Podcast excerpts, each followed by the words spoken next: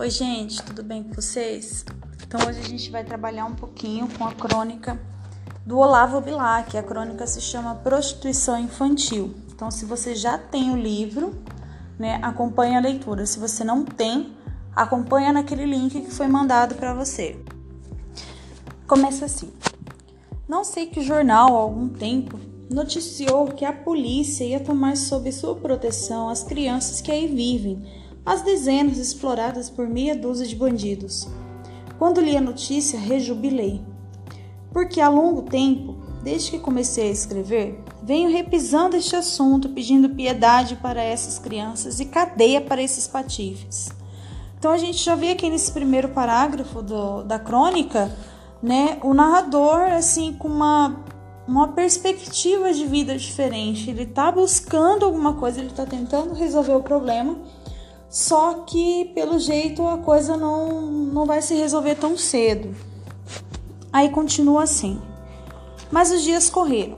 As providências anunciadas não vieram. Parece que a piedade policial não se estende às crianças e que a cadeia não foi feita para dar agasalho aos que prostituem corpos de 7 a 8 anos e a cidade à noite continua a encher-se de bandos de meninas que vagam de teatro em teatro e de hotel em hotel vendendo flores e aprendendo a vender beijos. Anteontem, por horas mortas, que me encheu de mágoa e de nojo, de indignação e de angústia. Saía de um teatro, rua central da cidade, deserta essa hora avançada da noite. Vi sentada uma menina a uma soleira de porta. Dormia. Ao lado, a sua cesta de flores murchas estava tirada sobre a calçada. Despertei-a. A pobrezinha levantou-se com um grito. Teria oito anos, quando muito. Louros de despenteados emolduravam seus cabelos um rosto desfeito, amarrotado de sono e de choro. E de dentro do miserável vestidinho de chita, todo o seu corpo tremia, como numa convulsão ner nervosamente. Quando viu que não lhe queria fazer mal, o seu ar de medo mudou-se logo no ar de súplica. Pediu-me dez tostões chorando. E a sua meia-língua infantil, espanholada, disse-me coisas que ainda agora me doem dentro do coração. Gente, pensa, se naquela época já tinha tudo isso, já tinha essa questão da prostituição infantil, né? Isso porque a crônica foi escrita né? Em 1894, gente, já se passaram 100 anos, mais de 100 anos. E o problema ainda continua o mesmo, infelizmente. Continuando. Perdera toda a féria. Só conseguiria obter ao cabo de toda uma tarde de caminhadas e de pena esses dez tostões, perdidos ou furtados e pelos seus olhos molhados passava o terror das bordoadas que a esperavam em casa. Mas é teu pai quem te esbordoa? É um homem que mora lá em casa. Dele os dez tostões, sem poder falar. Ela, já alegre, com um sorriso divino que lhe iluminava a face úmida, pediu-me mais duzentos réis. Para si, esses, para doces. Guardou a nota na cesta e meteu a mesada na meia, depressa para esconder. Fiquei parado longo tempo a olhá-la. O seu vulto fugia já, pequenininho, quase invisível na escuridão. Ainda de longe o vi, fra fracamente iluminado por um lampião, sumir-se dobrando a esquina. Segui o meu caminho com a morte na alma.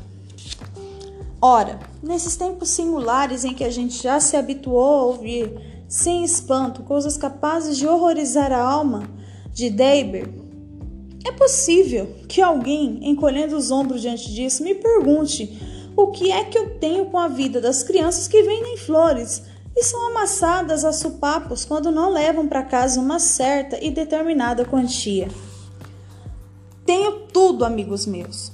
Não pensei que me iluda sobre a eficácia das providências que possa a polícia tomar a fim de salvar as pancadas do corpo e da devassidão da alma de qualquer dessas meninas.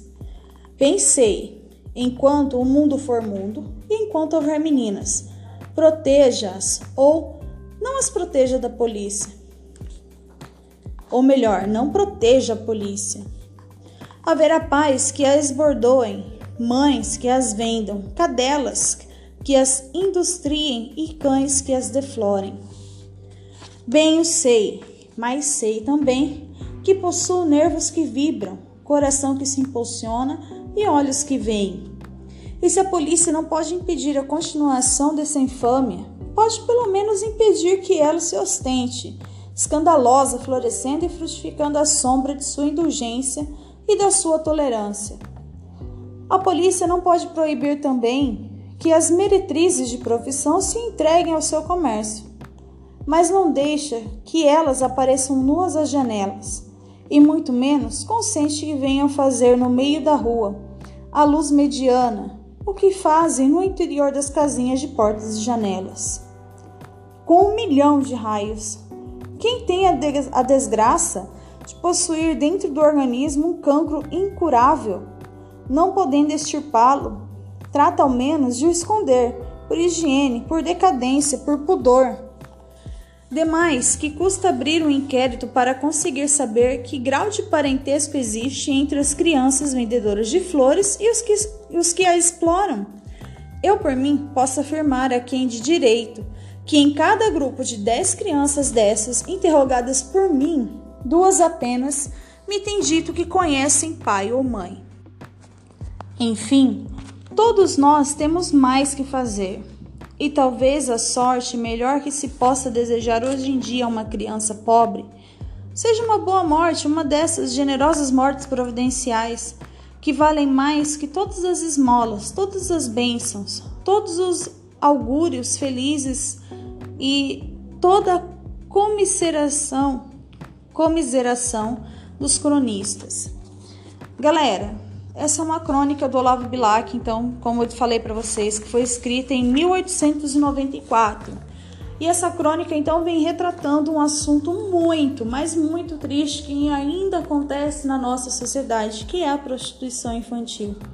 Não é um assunto que a gente vê de hoje, isso aparece na mídia algumas vezes, assim, muitas vezes não aparece porque acaba não virando assunto de mídia, fica apenas naquela tal da estatística, tipo, foi só mais uma criança violentada, ou não precisa ser nem esse tipo de violência, no caso a violência sexual. A gente vê nas ruas muitas crianças que são obrigadas a pedir esmola no lugar dos pais. E a gente vê, por exemplo, aqui na nossa cidade mesmo, a gente vê isso nas ruas. Crianças que ficam, que passam de carro em carro pedindo esmolas. Em vez de os pais fazerem isso, eles colocam as crianças. E isso também é uma maneira de prostituição, porque você está usando daquela criança para adquirir alguma coisa, tá? Então vocês estão vendo que o autor ele tá muito, mas muito encucado com isso, com toda essa situação, ele tá angustiado, tá? Só que ele não consegue, né? Ele já denunciou para a polícia, ele já procurou pelo jeito os poderes públicos da época, mas não obteve nenhum resultado porque tudo continua do mesmo jeito, né? E continuando do mesmo jeito, no finalzinho ele diz até que não importa, né, o que aconteça. Essas crianças mereciam pelo menos uma morte mais digna, né, já que a vida delas não foi. E que tudo isso ainda continuaria virando motivo para publicação de histórias, né? Ainda seria um assunto polêmico para esses autores da época continuarem trazendo esses assuntos para reflexão do povo, tá? Então, por hoje é isso e a gente se encontra então no nosso próximo podcast com mais uma crônica do Olavo Bilac.